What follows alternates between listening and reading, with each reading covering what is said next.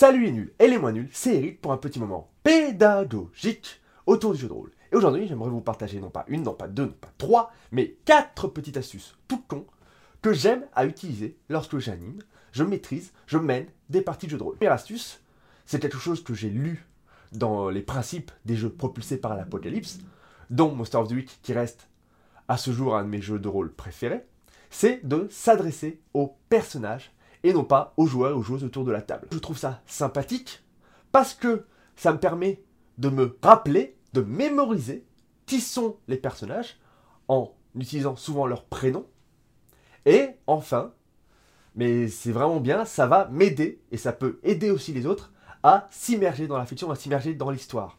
Ça va permettre d'oublier que la douce, frêle et gracieuse Cassiopée est en fait Roger, votre vieux pote du club de bridge, avec son embonpoint sa barbe drouille et blanche et son peu de cheveux sur le caillou. Deuxième astuce, c'est une astuce qui ne fonctionne qu'en réel, qu'en présentiel. C'est une astuce qu'on ne va pas pouvoir mettre en œuvre lors des parties en ligne, mais c'est quelque chose aussi que j'aime bien faire, c'est que je vais masteriser debout. Ça ne veut pas dire grand-chose pour vous, mais pour moi, ça veut dire beaucoup. Au-delà de la blague, être debout va me permettre plusieurs choses. Premièrement, ça va me permettre de me sentir plus actif. Ne pas être derrière mon écran assis va me donner la sensation que je suis actif, que je fais quelque chose, je vais plus bouger. Et même si ça peut sembler contradictoire, le fait de faire plus d'efforts va faire qu'à la fin, je serai moins fatigué. Je vais être plus excité, plus, énergique. Et j'aurai l'impression que ce sera moins fatigant pour moi en tant qu'animateur. L'autre avantage, c'est que ça va me permettre de me rapprocher des joueurs et des joueuses autour de la table au fur et à mesure de la partie. Je vais pouvoir, comme ça, aller voir un joueur, s'il a des questions, s'il a des problématiques avec son personnage, aller voir un autre joueur, ça va être autour d'une personne d'agir, je vais pouvoir m'adresser à elle en étant plus proche et pas loin euh, de la table. Petite précision, nous sommes en 2021 et la pandémie est toujours là. Il faut toujours garder ses précautions. Évidemment, je vais quand même garder les gestes barrières, la distanciation et le masque tant qu'on devra le faire. Et c'est aussi un avantage lorsque on mène en temps de pandémie, c'est que se rapprocher va, permettre aussi d'être mieux entendu quand on joue en convention, que c'est bruyant, qu'il y a plein d'autres tables à côté qui jouent et qu'on a en plus nos masques, se rapprocher ainsi un peu va permettre d'être simplement mieux entendu. Troisième astuce, faire attention au temps de parole. En général, surtout en présentiel, c'est l'anarchie tout le monde parle n'importe quand, dès qu'on a envie d'agir, on dit voilà, moi je vais agir, moi je vais agir, moi je vais agir, et ça peut vite être le bordel. En présentiel, on se débrouille quand même assez bien.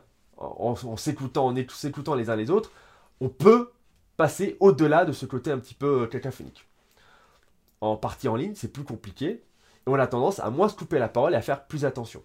Moi, ce que je préconise et ce que j'essaie de faire le plus possible, que ce soit en distanciel ou en présentiel, c'est de faire attention au temps de parole de chacun.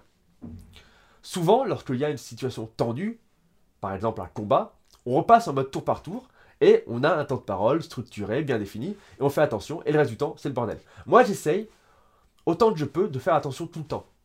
C'est pas non plus trop structuré, j'ai pas non plus un bâton de parole et je dis non, toi tu parles pas, attends. Mais voilà, je vais essayer de prendre un sens, par exemple le sens des, aiguilles d'une montre, le sens des, avatars sur Discord si on joue sur Discord, bref, et donner un temps de parole à personne A, personne B, personne C, personne D, et ainsi de suite, pour essayer que tout le monde ait son temps de parole, puisse briller et profiter de la partie.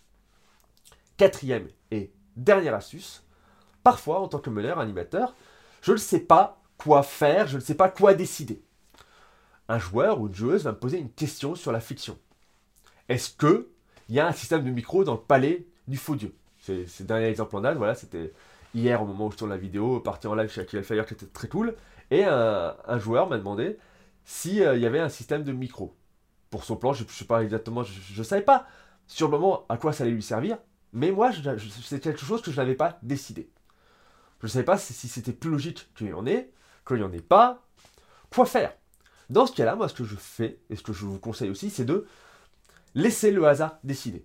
Je lui dis, bon ben voilà, tu lances un dé à six faces. Si tu fais pair, il y a un système de micro. Si tu fais un pair, il n'y a pas de système de micro. Si, pour vous, en tant que MJ, les deux situations sont tout aussi élégante, tout aussi agréable, tout aussi logique, tout aussi cohérente. Pourquoi vous embêter à décider l'une de l'autre?